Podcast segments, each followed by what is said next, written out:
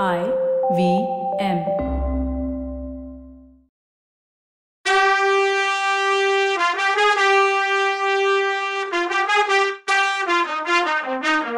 வணக்கங்க. நான் கவிதா பேசுறேன். வெல்கம் டு கதை பாட்காஸ்டின் பொன்னியின் செல்வன் இது எபிசோட் நம்பர் நூத்தி எழுபத்தி அஞ்சு. நூத்தி எழுபத்தி அஞ்சாவது எபிசோடுங்கிறதுனால இது கண்டிப்பா செலிப்ரேஷன் எபிசோட் தான். சத்தம் போட்டியோ ஓ சாவு உன் கையிலன்னு வந்தியத்தேவனை பார்த்து சொன்ன ரவிதாசன் எதிர்த்தாப்புல இருந்த செவுத்துல இருந்த யானை முகத்துக்கிட்ட போனான். அந்த யானையோட தந்தத்தை புடிச்சு திருவினான். அங்க ஒரு சின்ன ஓட்டை தெரிஞ்சது. ரூம்ல தெரிஞ்ச வெளிச்சம் வேட்ட மண்டபத்துக்குள்ளேயும் வந்துச்சு. வல்லவன் பக்கத்துல திரும்பி பார்த்தான். மணிமேகலை இடுப்புல வச்சிருந்த கத்தியை எடுத்து அவளை கட்டியிருந்த கயிறெல்லாம் அறுத்துக்கிட்டத பார்த்தான். அவங்க கொண்டு வந்திருந்த விளக்கு வேட்ட மண்டபத்து மூலையில முணுக்கு முணுக்குன்னு எரிஞ்சிட்டு இருந்தது. அந்த வெளிச்சம் மணிமேகலை மேல படல. அதோட எல்லாரும் வல்லவனையே தான் கவனிச்சுட்டு இருந்தாங்க. அவளை யாருமே கவனிக்கல. மணிமேகலை கட்டவுத்து விடுதலையானதை அவன் பார்த்துக்கிட்டான். உடனே வாயால ஆந்த கத்துற மாதிரி கத்துனான். முதல்ல சதிகாரங்க மூணு பேரும் அசந்துட்டாங்க. திறந்த யானை தந்த ஓட்ட வழியா எட்டி பார்த்துட்டு இருந்த ரவிதாசனும் திடுக்குன்னு திரும்பி பார்த்தான். அவன் உடனே சுதாரிச்சுக்கிட்டு ஆஹா ஓ வேலையா? அப்படின்னு சொல்லிக்கிட்டே வல்லவன் கிட்ட வந்தான். அவன் அந்த யானை தந்தத்துல இருந்து கை எடுத்துட்டதுனால வெளிச்சம் இல்லை இருட்டா ஆயிடுச்சு. சதிகாரங்க மூணு பேரும் கையில வேலோட குறிப்பாத்து வல்லவன் கிட்ட ஓடி வந்தாங்க. அவங்கள ஒருத்தனை ஃபர்ஸ்ட் முறுக்குன கொம்பு வச்ச மான் தாக்குனுச்சு. இன்னொருத்த மேல பெரிய கரடி விழுந்து அவனை கீழே தள்ளுச்சு. இன்னொருத்த மேல திறந்த வாயோடையும் கூற பல்லோடையும் இருந்த முதல்ல விழுந்துச்சு. ரவிதாசன் மேல பெரிய ராட்சச வவ்வால் ஒன்று விழுந்துச்சு. இப்படி திடீர் திடீர்னு எல்லார் மேலையும் வந்த அட்டாக்ல ஒரு நிமிஷம் ஷாக் ஆயிட்டாங்க. மணிமேகலை டக்குன்னு வல்லவன் கிட்ட போய் அவனோட கட்டெல்லாம் அவுத்து விட்டுட்டான் அவன் கட்டு தளர்ந்துச்சோ இல்லையோ வாலல்லா குரங்க தூக்கி அந்த சதிகாரங்க மேல வீசி எறிஞ்சான் இவங்க நாலு பேரும் அதை தள்ளி விட்டு எந்திரிக்கிறதுக்குள்ள அவன் வேல் ஒன்னை எடுத்துக்கிட்டு அட்டாக் பண்ண ரெடியா இருந்தான். அதே நேரத்துல நந்தினியோட படுக்க ரூம் கதவு நல்லா திறந்துச்சு. வேட்ட மண்டபத்துக்குள்ள வெளிச்சம் நல்லா வந்துச்சு. அடுத்த செகண்ட் நந்தினி உள்ள வந்து மந்திரவாதி என்ன இது முட்டாள்தனம்? ஒரே அமக்களம் பண்றீங்கன்னு கேட்டா. கேட்டுட்டு திரும்பினவ அப்போதான் அங்க வல்லவனும் மணிமேகலையும் இருக்கிறத பார்த்தா. பார்த்துட்டு கொஞ்சம் திகைச்சுதான் போனா. நீங்க எப்படி இங்க வந்தீங்கன்னு கேட்டா. அதுக்கு வல்லவன் தேவி நீங்க சொன்னீங்கன்னு உங்க மணிமேகலை சொன்னதுனாலதான் வந்தேன். இந்த பொண்ணு சொல்றத கேட்டிருக்க கூடாது அப்படின்னு இப்பதான் தெரியுதுன்னு சொன்னான். அக்கா நான் தான் இவரை என் கூட வாங்கன்னு சொன்னேன்னா மணிமேகலை. நந்தினிக்கு கொஞ்சம் ஷாக்கு தான். ஆனாலும் சமாளிச்சுக்கிட்டு பொண்ணுங்க நாம என்ன சொன்னாலும் அதை புத்தி சொல்றதா எடுத்துக்கிட்டு அவங்களும் ஏதாவது சொல்லதான் செய்வாங்கன்னு சொன்னா நந்தினி. புத்தி சொல்றது மட்டுமா? கட்டளை ஏறது மாதிரின்னு சொல்லுங்க தேவி. நீங்க என்னை கூட்டிட்டு வர சொன்னதா சொல்லி என் கைய பிடிச்சி இழுத்துக்கிட்டு வந்தா. அதனாலதான் இப்போ இந்த கொலகாரங்க கிட்ட மாட்டிக்கிட்ட மாதிரி ஆயிடுச்சுன்னு சொன்னா வல்லவன். ஆனா இங்க நடக்கிறத பார்த்தா இவங்க கொலகாரங்க மாதிரி தோணவே இல்லையே. நான் இப்போ இங்க வரலன்னா நீங்க இவங்களை எல்லாம் கொண்டு தீர்த்திருப்பீங்க போலையேன்னு சொன்னா நந்தினி. அதுக்கு மணிமேகலை அக்கா இவங்க கொலகாரங்க தான். கொஞ்ச நேரம் முன்னாடி இவரை இவங்க எல்லாம் சேர்ந்து வாலில்லா குரங்கோட சேர்த்து கட்டிட்டாங்க அப்படின்னு சொல்ல வரும்போது நந்தினி கொஞ்சம் சிரிச்சுக்கிட்டே மணிமேகலை முன்னாடி ஒரு தடவை இவர் வாலில்லா குரங்கு பின்னால ஒளிஞ்சிட்டு இருந்தாருன்னு சொன்னேன்ல அவங்களுக்கு எப்படியோ இது தெரிஞ்சிருக்குன்னு சொன்னா நந்தினி. எப்படியோ இல்லக்கா நீங்க வர்றதுக்கு முத நாள் நான் இந்த வேட்ட மண்டபத்துல கொஞ்சம் பேரை பார்த்ததா சொன்னேன்ல அது இவங்க தான்னு சொன்னா மணிமேகலை. அன்னைக்கே இவரை துரத்திட்டு வந்தாங்க நல்ல வேளையா இவர் தப்பிச்சு ஓடிட்டார்னு சொன்னான். அப்புறம் ஏன் இன்னைக்கு இவரை இங்க கூட்டிட்டு வந்த அதுவும் இந்த வழியில ஏன் கூட்டிட்டு வந்தன்னு கேட்டா நந்தினி. அக்கா கொஞ்சம் முன்னாடி என் அண்ணன் உங்களை பார்க்க போறேன்னு சொல்லிட்டு இருந்தான். அவன் கண்ணில் பட வேணான்னு தான் இந்த வழியில கூட்டிட்டு வந்தேன். அதுவே நல்லதா போச்சு. இல்லைன்னா இந்த கொலகாரங்கன்னு சொல்லும்போது அம்மாடி இவங்க கொலகாரங்களே இல்லை. இவங்க இவரை கொல்லவும் வரல. ரெண்டு மூணு தடவை இவர் தனியா இவங்க கிட்ட மாட்டிக்கிட்டும் இருந்திருக்கார். ஆனாலும் உயிரோட விட்டிருக்காங்க. இந்த உண்மையை நீ அவரை கேட்டே தெரிஞ்சுக்கலான்னு சொன்னா நந்தினி. அப்படின்னா இவங்க யாருக்கா? கொஞ்சம் முன்னாடி இவங்க சொன்னது எல்லாம் உண்மையா? உங்களுக்கு இவங்கள தெரியுமா? உங்களை கூட்டிட்டு போறதுக்காக வந்தாங்களா என்னன்னு படப்படன்னு கேள்வி கேட்டா மணிமேகலை. ஆமாண்டி என்னை காப்பாத்தி கூட்டிட்டு போக வந்தவங்க தான். எல்லாம் விவரமா சொல்றேன் நான். நீங்க ரெண்டு பேரும் என்னோட என் ரூமுக்கு வாங்க. இவங்க இங்கேயே இருக்கட்டும்னு கூப்பிட்டா நந்தினி. அப்புறம் ரவிதாசனை பார்த்து மந்திரவாதி இந்த ரெண்டு பேருக்கும் நீ ஏதாவது கெடுதல் பண்ணுன்னு நினைச்சியோ? அது எனக்கு பண்ற மாதிரி. இவங்கள நீ எங்க எந்த நிலைமையில பார்த்தாலும் மரியாதையா நடந்துக்கணும்னு சொன்னா நந்தினி. அதுக்கு ரவிதாசன் தேவி மன்னிக்கணும். இவன் இருக்கானே இவனுக்கு நம்ம சிக்னல் எல்லாம் தெரிஞ்சிருக்கு. கொஞ்சம் முன்னாடி ஆந்த மாதிரி கத்துனது இவன் தான் அப்பவே உனக்கு இவன் நம்ம ஆளுன்னு புரியலையா? உன் புத்திக்கு என்ன ஆச்சு? சரி இனி நான் சொல்ற வரைக்கும் இங்க சத்தம் வரக்கூடாது. ஜாக்கிரதைன்னு சொன்னா நந்தினி. அப்புறம் வல்லவனும் மணிமேகலையும் நந்தினியும் அந்த யானை முகம் இருக்கிற கதவு வழியா அடுத்த ரூமுக்குள்ள போனாங்க நந்தினியோட ரூமுக்குள்ள. கதவு சாத்திடுச்சு. அம்மாடி நீ ரொம்ப புத்திசாலி. இவரை வேட்ட மண்டபத்து வழியா கூட்டிட்டு வந்தது நல்லதா போச்சு. உன் அண்ணன் இப்பதான் இங்கேருந்து போறான். ஆதித்த கரிகாலரை கூட்டிட்டு வரேன்னு சொல்லிட்டு போயிருக்கான். அதுக்குள்ள உங்களை நான் வெளியில அனுப்பிடணும். உங்ககிட்ட ஆக்சுவலி பாயும் சொல்லிக்கணும்னு கூலா சொன்னா நந்தினி. அப்போ மணிமேகலாக்க என்னது இது? உங்க கணவரை பத்தி ஏதோ விசாரிச்சுட்டு வர சொல்லணும்னு தானே இவரை கூட்டிட்டு வர சொன்னீங்க? இப்ப பாய் சொல்றீங்களே என்னது? அப்படின்னு கேட்டா. உன் அண்ணன் கிட்ட பேசின பின்னாடியே அதை மாத்திக்கிட்டேன். பெரியவர் உயிரோட இருந்தாலும் இல்லைனாலும் நான் இனிமே இங்க இருக்க முடியாது. இவரும் இனிமே இங்க இருக்கிறது ஆபத்து தான். ஐயா நீங்க உடனே இங்க இருந்து கிளம்பி போயிடுங்க. உங்க உயிர் மேல நீங்க ஆசை வச்சிருக்கீங்களோ இல்லையோ இந்த பொண்ணுக்காகவாது இங்க இருந்து கிளம்பி போங்கன்னு சொன்னா நந்தினி. வல்லவனை பார்த்து அப்போ மணிமேகலை அக்கா அவர் போறதா இருந்தா என்னையும் கூட்டிட்டு போக சொல்லுங்க. நீங்களும் இவரும் போன பின்னாடி இந்த அரண்மனையில என்னால இருக்கவே முடியாது அப்படின்னு சொன்னான். அதுக்கு வல்லவன் இளவரசி நீங்க ராணி சொன்னதை சரியா புரிஞ்சுக்கல. நான் இங்கேருந்து போயிட்டா நீங்க ஆதித்த கரிகாலரை கல்யாணம் பண்ணிக்கிட்டு சாம்ராஜ்யத்தோட பட்ட மகிழ்ச்சியா இருக்கலாம்னு சொல்றாங்கன்னா வல்லவன். நான் அப்படி சொல்லவே இல்லையே. ஆதித்த கரிகாலரை கல்யாணம் பண்ணிக்கிற துர்பாக்கியம் எந்த பொண்ணுக்கும் வரக்கூடாதுன்னு நான் நினைக்கிறேன். அதுலயும் நான் உயிருக்கு உயிரா நினைக்கிற மணிமேகலைக்கு அந்த கதி வரணுமா? வல்லவரே நீங்க ஒருவேளை நான் சொன்னதை வேணும்னே மாத்தி சொல்றீங்களோ? இப்ப நீங்க தப்பிச்சு போனா ஒரு காலத்துல இந்த பொண்ணை கல்யாணம் பண்ணிக்கிற பாக்கியம் உங்களுக்கு வந்தாலும் வரலாம். அம்மாடி நீ இவர் மேல வச்சிருக்கிறது உண்மையான பாசம்னா இவரை உடனே இங்கேருந்து போக சொல்லுன்னா நந்தினி. அப்ப வல்லவன் ராணி நான் போக ரெடியா இருக்கேன். உங்ககிட்ட ஒரே ஒரு பொருள் எனக்கு வேணும்.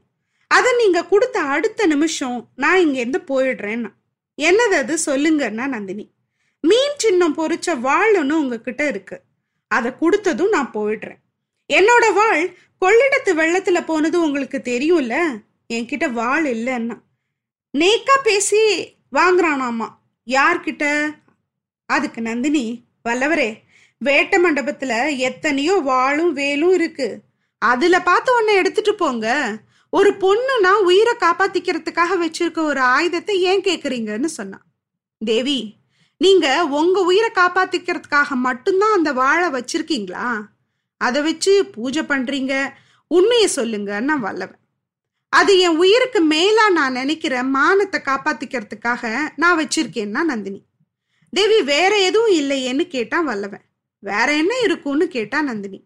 இல்ல வீரபாண்டியனோட கொலைக்கு பழிக்கு பழி வாங்குறதுக்காகவும் இருக்கலாம்ல அப்படின்னு கேட்டான் அப்படியா? மணிமேகலை இருக்கும்போது நீங்க அந்த பேச்சை எடுக்க மாட்டீங்கன்னு நினைச்சேன். நானும் இனிமே மறைக்க வேண்டிய அவசியம் இல்லையே. அம்மாடி நீயும் தெரிஞ்சுக்கோ. நான் இந்த கடம்பூருக்கு எதுக்காக வந்திருக்கேன்னு தெரிஞ்சுக்கோன்னு சொன்னா நந்தினி.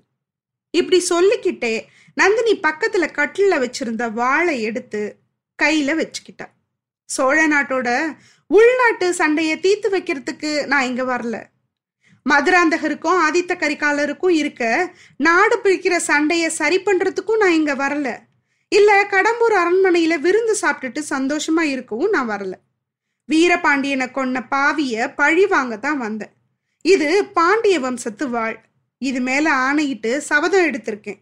அந்த சபதத்தை நிறைவேற்ற தான் நான் இங்க வந்தேன். இன்னைக்கு நைட்டு ஒன்று என் சபதத்தை நிறைவேற்றுவேன் இல்லை என் உயிரை முடிச்சுக்குவேன்னா ஆவேசம் வந்த மாதிரி சொன்னா நந்தினி. அப்போ வல்லவன் அதுக்கு நான் தடையா இருப்பேன்னு தானே என்ன போக சொல்றீங்க? என் உயிருக்கு ஏதாவது ஆபத்து வரும்னு என்ன பயமுறுத்த பாக்குறீங்கன்னு சொன்னான். இது நல்லா இருக்கே கதை. நீங்க தடையா இருக்க போறீங்களா? நல்லா இருக்கு. யார வேணான்னு சொன்னாங்க? உங்க ஃப்ரெண்டு கிட்ட போய் இதெல்லாம் சொல்லி இங்க வராம தடுக்க வேண்டியதுதானேன்னு நக்கலா கேட்டா நந்தினி. தேவி அவர்கிட்ட சொல்ல முடியாதுன்னு தானே உங்ககிட்ட சொல்ல வந்தேன். உங்க காலில் விழுந்து கெஞ்சு கேட்டுக்கிட்டாவது உங்களை இந்த பாவக்காரியத்தை எல்லாம் செய்யாம தடுக்கிறதுக்கு தானே நான் வந்தேன்னா வல்லவன். ஆஹா பாவக்காரியமா? எது? என் தோழிக்கிட்ட கேளுங்க. மணிமேகலை நீ சொல்லு. நீ உன் மனச ஒருத்தருக்கு கொடுத்துருக்க. அவர் காயம்பட்டு நிராதரவா இருக்கும்போது அவரோட எதிரி அவரை கொல்ல வர்றான். அப்போ நீ எதிரி காலில் விழுந்து உன் அவரை கொல்ல வேணான்னு கெஞ்சுற. அப்படியும் கேட்காம கொண்டுட்டு போறான். அப்படிப்பட்ட கிராதகனை நீ என்ன பண்ணுவ? பாவம்னு சொல்லுவியா? அப்படின்னு கேட்டா. அப்படியெல்லாம் சொல்ல மாட்டேன்னா அவ. ஆனா உங்களை மாதிரி காலில் விழுந்து கெஞ்சிருக்கவும் மாட்டேங்க்கா. நானே கத்தி எடுத்து அவனை முன்னாடியே கொண்டு இருப்பேன் அப்படின்னு சொன்னா மணிமேகலை. வந்தியத்தேவன் மணிமேகலையை பார்த்து இளவரசி அந்த எதிரி உங்க சொந்த அண்ணனா இருந்தா கூடவான்னு கேட்டான் அண்ணனா இருந்தாலும் யாரா இருந்தாலும் எனக்கு ஒண்ணுதான்னா அவ. அப்படி சொல்லிடி என் கண்ணுன்னா நந்தினி. அவங்க என்ன பேசுறோன்னே யோசிக்காம பேசுறாங்க தேவி. இவங்க அண்ணன் கந்தமாறன் என்னதான் இவங்களுக்கு எதிராக ஏதாவது பண்ணாலும் அவனை கொல்ல மனசு வருமா அவங்களுக்குன்னு கேட்டான் வல்லவன். நந்தினியும் மணிமேகலையும் பதில் சொல்லாம ஒருத்தர் ஒருத்தர் பார்த்துக்கிட்டாங்க உடனே நந்தினி வல்லவனை பார்த்து இது என்ன கேள்வி? நான் என் கூட பிறந்தவனை கொல்ல போறது இல்லையே முத முதலா நீங்க என்னை சந்திச்சப்போ என் அண்ணன் திருமலை பெற சொன்னீங்க. அதனால தான் உங்கள் மேலே எனக்கு ஒரு மரியாதையே வந்துச்சு. நம்பியோட நண்பன்றதுக்காகவே நீங்கள் நிறைய தடவை ஆபத்தில் இருக்கும்போது கூட தப்பிச்சு போகிறதுக்கு ஹெல்ப் பண்ணேன். இன்னைக்கு மட்டும் என் சபதத்தை முடிக்க முடியாமல் நான் செத்து போகிற மாதிரி ஆயிடுச்சுன்னா திருமலை கிட்ட நான் மன்னிப்பு கேட்டேன்னு சொல்லுங்க. அவன் பேச்சை நான் கேட்கலனாலும் அவனை நான் அடியோட மறந்து போயிடலன்னு சொல்லுங்கன்னா. அதுக்கு வல்லவன் அம்னி ஏன் இந்த கபட நாடகம் ஆடுறீங்க? நம்பி உங்க கூட பிறந்தவனே இல்லை. நீங்க அவனோட தங்கச்சியும் இல்லைன்னா. அப்புறம் யார் என் கூட பிறந்தவன் யாரோட கூட பிறந்தேனான்னு கேட்டா நந்தினி. உங்க கூட பிறந்தவர் ஆதித்த கரிகாலர் தான். அதனால நீங்க உங்க அண்ணனையே கொன்னு சகோதர ஹத்தி தோஷத்துக்கு ஆளாக வேணாம்.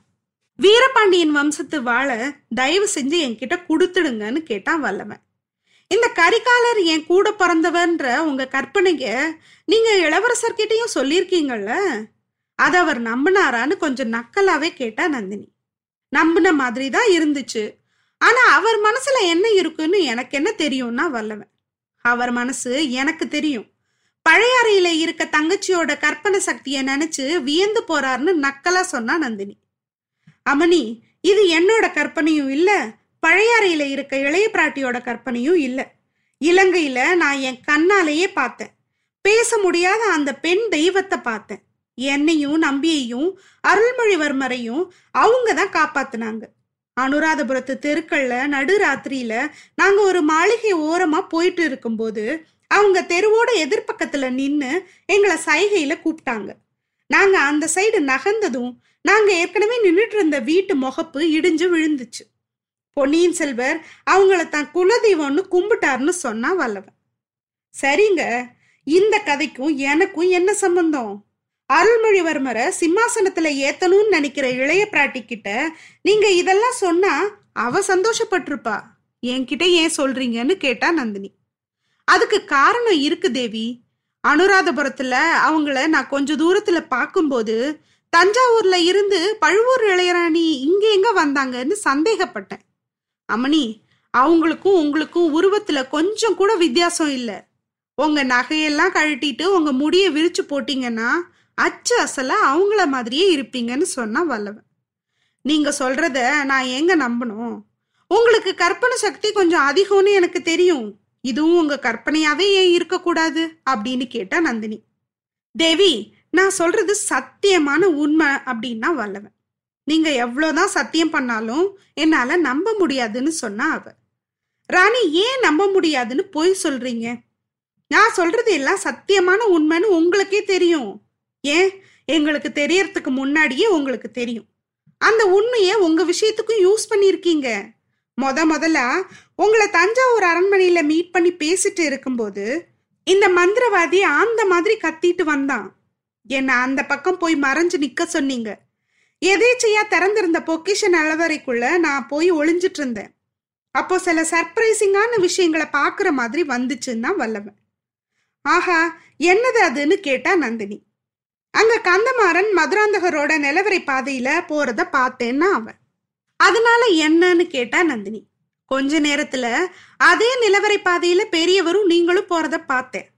அப்ப நீங்க போறீங்கன்னு எனக்கு தெரியல. அப்புறம் தான் கெஸ் பண்ணிக்கிட்டேன். உங்க அம்மாவோட ஆவி மாதிரி நடிச்சு சக்கரவர்த்திய பயமுறுத்த போனீங்கன்னு தெரிஞ்சுக்கிட்டேன்னா வல்லவன்.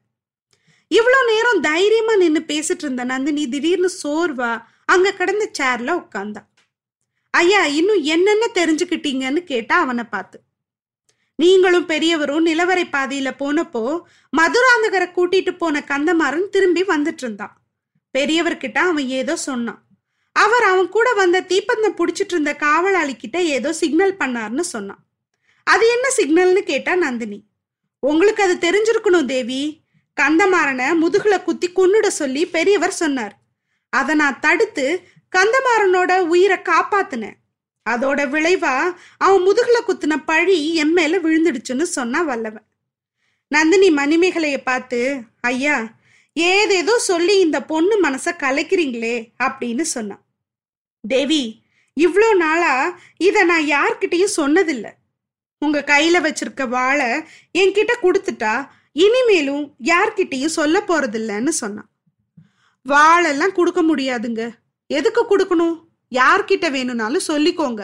இன்னும் உங்க கற்பனையை சேர்த்து வேணும்னாலும் சேர்த்து சொல்லிக்கோங்க. ஏன் இப்பவே கரிகாலர் கிட்ட போய் அவர் இங்க வர்றத தடுத்துடுங்க. என்னை ஏன் டிஸ்டர்ப் பண்றீங்க போங்கன்னு சொன்னா நந்தினி. கண்ணில் கண்ணீரோட சொன்னான். அதுக்கு வல்லவன் அமணி அவரோட இயல்பு என்னன்னு எனக்கு நல்லா தெரியும்.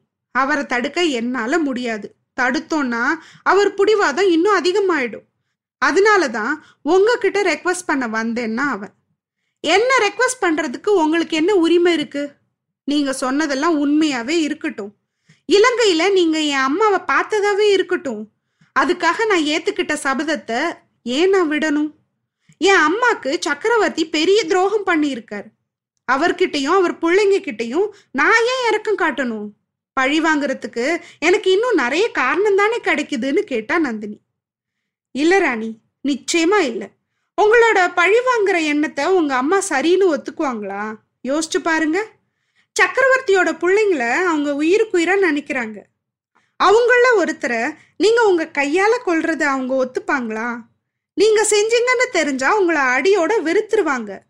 அவங்க உயிரோட இருக்க வரைக்கும் உங்களை சபிச்சுக்கிட்டே இருப்பாங்க. செத்து போனா கூட ஆவியா வந்து உங்களை சுத்தி சுத்தி வருத்தப்பட வைப்பாங்க. பேச முடியாதே தவிர உங்களை கண்ணால வேதனைப்பட வைப்பாங்கன்னு சொன்னான் வல்லவன். இதை கேட்டதும் நந்தினியோட கண்லேருந்து தண்ணீர் வந்துட்டே இருந்துச்சு. அதை தொடச்சிக்கிட்டு மேலே பார்த்தா. அங்க ஏதோ வருத்தமானதை பார்த்த மாதிரி அவ முகம் சோர்ந்து வருத்தமாச்சு. வேதனையா? அம்மா அம்மா. வீரபாண்டியனோட தலையும் உடம்பும் தனித்தனியா வந்து என் பிராணனை எடுக்கிறது பத்தாதா? நீ வேற என்னை சுத்தி சுத்தி வரணுமான்னு சொல்லிக்கிட்டே. அதை பார்க்க முடியாதவ மாதிரி கண்ணை கையால தொடச்சுக்கிட்டா. கொஞ்ச நேரம் விம்மர சத்தம் மட்டும் அந்த ரூம்ல கேட்டுச்சு. அப்போ மணிமேகலை வல்லவனை பார்த்து ஐயா நீங்க இவ்வளோ கொடூரமானவர்னு எனக்கு தெரியாம போச்சுன்னு சொன்னான். அப்போ நந்தினி அவர் மேல தப்பு ஒன்றும் இல்லை. ஏன் நல்லதுக்கு தான் சொல்றாரு. என்னை பெரிய தப்புலேருந்து காப்பாத்துறதுக்காக சொல்றாரு. ஆனாலும் அது எனக்கு கஷ்டமா இருக்குன்னு சொன்னா நந்தினி. திரும்பி வந்தியத்தேவனை பார்த்து ஐயா இது வரைக்கும் சாதிக்க முடியாத காரியத்தை நீங்க சாதிச்சிட்டீங்க. என்னோட இரும்பு நெஞ்சையும் இழக வச்சிட்டீங்க. இதோ உங்க விருப்பப்படியே இந்த வாழை உங்ககிட்ட கொடுத்துட்றேன். வாங்கிக்கோங்கன்னு சொல்லி வாழை நீட்டினான் அவன் அதை வாங்கிக்கிறதுக்காக கையை நீட்டும் போது மறுபடியும் பின்வாங்கிட்டான் கொஞ்சம் இருங்க. வாழை வாங்கிக்கிறதுக்கு முன்னாடி எனக்கு ஒரு உதவி செய்ய முடியுமா? என் சபதத்தை நிறைவேற்றாம நான் இங்கேருந்து கிளம்பினா வேட்ட மண்டபத்தில் உள்ளவங்க என்னை சும்மா விட மாட்டாங்க. உயிரோட வச்சு கொளுத்திடுவாங்க. அதுக்கு நான் பயப்படலை. ஆனா சாகரத்துக்கு முன்னாடி ஒரு தடவை என் அம்மாவை பார்க்கணும் வல்லவரையரே நீங்க சொன்னதெல்லாம் நான் நம்பலன்னு சொன்னேன். அது இல்ல. பொய் இலங்கையில தலைவிரி கோலமா காடுகள்ல திரிஞ்சிட்டு இருக்க என் அம்மாவை பத்தி நீங்க சொன்னதெல்லாம் நான் நம்புறேன். ஒவ்வொரு வார்த்தையும் நம்புறேன். நானே அவங்கள பார்த்து இருக்கேன்னு சொன்னான். எப்படி தேவி? எப்போ பாத்தீங்கன்னு கேட்டான் வல்லவன். குழந்தைய இருக்கும்போது நான் படுத்து தூங்குறப்போ சில சமயம் திடுக்குன்னு முழிச்சுக்குவேன். அப்போ என் பக்கத்துல ஒரு உருவம் என் முகத்தையே குனிஞ்சு பார்த்துட்டு இருக்கும் நான் கண்ணு முழிச்சா அந்த உருவம் மறைஞ்சிடும். எனக்கு இது அதிசயமாவும் பயமாவும் இருந்தது. கண்ணாடியில என் முகத்தை நான் அடிக்கடி பார்த்துப்பேன். அதனால என் முகம் எனக்கு நல்லா தெரியும். ஆனா நான் தூங்கும்போது என்னை பார்த்த உருவமும் அதே மாதிரி இருந்துச்சு. கூடு விட்டு கூடு பாயிற கதையெல்லாம் நான் கேட்டிருக்கேன். என் உயிர் என்னை விட்டு பிரிஞ்சு போய் என் முகத்தை உத்து பார்க்குதோன்னு எனக்கு சந்தேகமா இருந்தது சில நேரம். சில நேரம் நான் செத்து போயிட்டேனோ? படுத்திருக்கிறது என் உடம்பு மட்டும் தானோன்னு எனக்கு திடுக்குன்னு இருக்கும். இதெல்லாம் உண்மையா கனவா இல்ல பிரம்மையா பைத்தியமான்னு நினைச்சு நான் வேதனைப்படுவேன். எனக்கு கொஞ்சம் வயசு வந்தப்புறம் அப்படி நான் பார்த்ததெல்லாம் வெறும் மாயதான்னு எனக்கு தோணுச்சு. முக்கியமா சுந்தர சோழர் என்னை பார்த்து குழப்பமானதை கவனிச்சு அதை நிச்சயம் பண்ணிக்கிட்டேன். இன்னும் சில பல கன்ஃபர்மேஷனும் எனக்கு கிடைச்சது. ஆழ்வார்க்கடியான் நம்பி சில நேரம் தப்பி தவறி சொல்ற வார்த்தைகள்லையும் என்ன மாதிரியே என் அம்மாவும் இருக்கணும்னு உறுதியாச்சு. அவங்கள ஒரு தடவை பார்க்கணும். அவங்க மடியில படுத்து விம்மி அழணும்னு எனக்கு தோணிக்கிட்டே இருந்துச்சு. ஏக்கமா இருந்துச்சு. இன்னைக்கு நீங்க சொன்ன வார்த்தைக்கு அப்புறம் அது இன்னும் அதிகமாயிடுச்சு.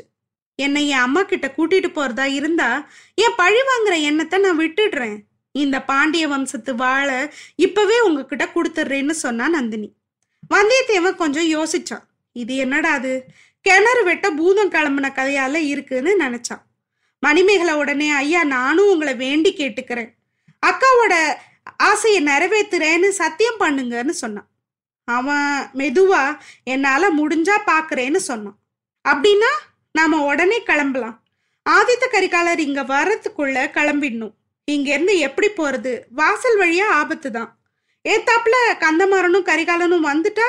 வந்தாலும் வந்துடுவாங்கன்னு சொன்னா நந்தினி. வேட்ட மண்டபத்து உள்ளே இருக்க சுரங்கப்பாதை வழியா கூட்டிட்டு போறேன் வாங்கன்னு சொன்னா வல்லவன். அக்கா நானும் வந்துடுறேன். என்னையும் அழைச்சிட்டு போங்கன்னா மணிமேகலை.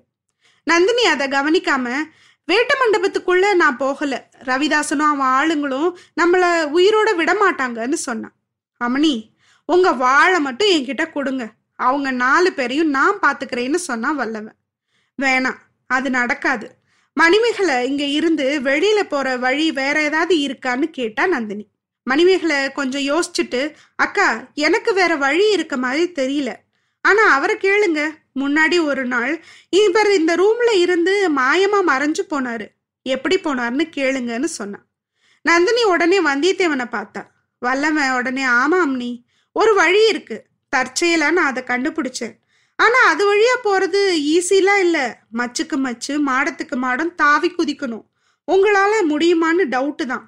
அதை விட மந்திரவாதியையும் அவன் ஆளுங்களையும் சமாளிச்சுட்டு ஒரு கை பார்த்துட்டு போறது தான் நல்லதுன்னு சொன்னான்.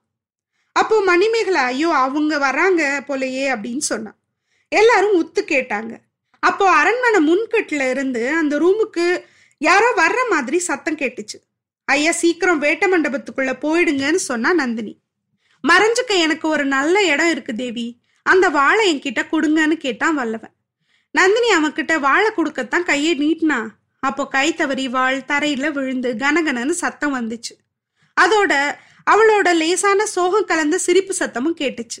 அவ பரபரப்போட ஐயா தெய்வத்தோட நோக்கம் வேறையா இருக்கும் போல. வாழ் இங்கேயே கிடக்கட்டும். நீங்க தயவு செஞ்சு போய் மறைஞ்சுக்கோங்க அப்படின்னா. அதை காதுல வாங்கிக்காம வல்லவன் குனிஞ்சு அந்த வாழை எடுக்க போனான். அதோட கூர்மையான பக்கத்தை பிடிச்சி தூக்க ட்ரை பண்ணும்போது அதை மறுபக்கத்துல நல்லா வச்சு மிதிச்சுக்கிட்டா நந்தினி. வேணா வல்லவரே இளவரசர் காதுல வாழ் விழுந்த சத்தம் கேட்டிருக்கும். இங்க வாழ் இல்லைன்னா அவருக்கு சந்தேகம் வரும். ஏற்கனவே உங்க மேல அவருக்கு சந்தேகம் இருக்கு. போயிடுங்க. முன்னாடி ஒரு தடவை இங்கேருந்து மாயமானது மாதிரியே மறைஞ்சு போயிடுங்கன்னு கேட்டுக்கிட்டா நந்தினி. அவன் வாழை பிடிச்சி எடுக்க ட்ரை பண்ணும்போது கையில சின்ன காயமாயிடுச்சு. வாழை கீழேயே விட்டுட்டு நிமிந்தான் உள்ளங்கையில லேசா ரத்தம் கசிறத பார்த்தா. நான் உங்களுக்கு கொடுத்த சத்தியத்தை காப்பாத்துவேன். என் கையால சத்தியமா என் கூட பிறந்தவனை கொல்ல மாட்டேன். நீங்க தப்பிச்சு போங்க. உங்களை அவர் இங்க பார்த்தா அப்படின்னு சொல்லும்போது மணிமேகலையும் சேர்ந்து போயிடுங்க உடனே போயிடுங்கன்னு கெஞ்சினான். காலடி சத்தம் ரொம்ப கிட்ட கேட்டுச்சு. வந்தியத்தேவன் வேண்டா வெறுப்பா யாழ் கருவி களஞ்சியத்துக்கிட்ட போனான். களஞ்சியத்தோட கதவை திறந்துக்கிட்டு உள்ள போய் மறைஞ்சுக்கிட்டான். காலடி சத்தம் வாசப்படிக்கிட்ட கேட்டுச்சு. வந்தியத்தேவன் போன இடத்த உத்து பார்த்துட்டு இருந்த மணிமேகலைய பார்த்து அம்மாடி நீயும் மறைஞ்சுக்கோ. கட்டிலோட தரைக்கு பின்னால மறைஞ்சுக்கோ. நாங்க பேசிட்டு இருக்கும்போது நைசா அவருக்கு தெரியாம இங்கேருந்து போயிடுன்னா நந்தினி. மணிமேகலை கட்டில் தரைக்கு பின்னால போன செகண்ட் கரிகாலரும் கந்தமாறனும் அந்த ரூமுக்குள்ள வந்தாங்க. கரிகாலர் சுத்தி முத்தி பார்த்துக்கிட்டே நந்தினி கிட்ட வந்தார். கட்டிலோட தர அசைஞ்சதை கவனிச்சார். ஆனா கவனிக்காத மாதிரி காட்டிக்கிட்டார். நந்தினிக்கு பக்கத்துல வந்தவர் தரையில கிடந்த வாழை பார்த்தார். அப்புறம் நந்தினியோட முகத்தை பார்த்தார். நந்தினியால அந்த பார்வையை தாங்க முடியல. வாழை கையில எடுக்க கீழே குனிஞ்சா. அதுக்கு முன்னால கரிகாலர் குனிஞ்சு அந்த வாழை கையில எடுத்துக்கிட்டார். எப்பா ஒரே போடு அவளை போட்டுடு. என்ன பேச்சு? ரவுண்டு கட்டி எல்லாரையும் சமாளிக்கிறாப்பா. உன்னையும் சமாளிப்பா. தயவு செஞ்சு அவகிட்ட பேசியெல்லாம் ஒரு காரியமும் நடக்காது. ப்ளீஸ் ஏதாவது பண்ணி நீ உயிரோட இருப்பா. தமிழ்நாட்டுக்கு உன்ன மாதிரி ஒரு தலைவன் இருக்கிறது தான் முக்கியம். மற்றவங்க எல்லாம் உனக்கு முன்னாடி தூசு. இத கரிகாலர் கேட்பாரா அடுத்த எபிசோட்ல என்ன ஆகுதுன்னு பார்க்கலாம். அது வரைக்கும் நன்றி வணக்கம்.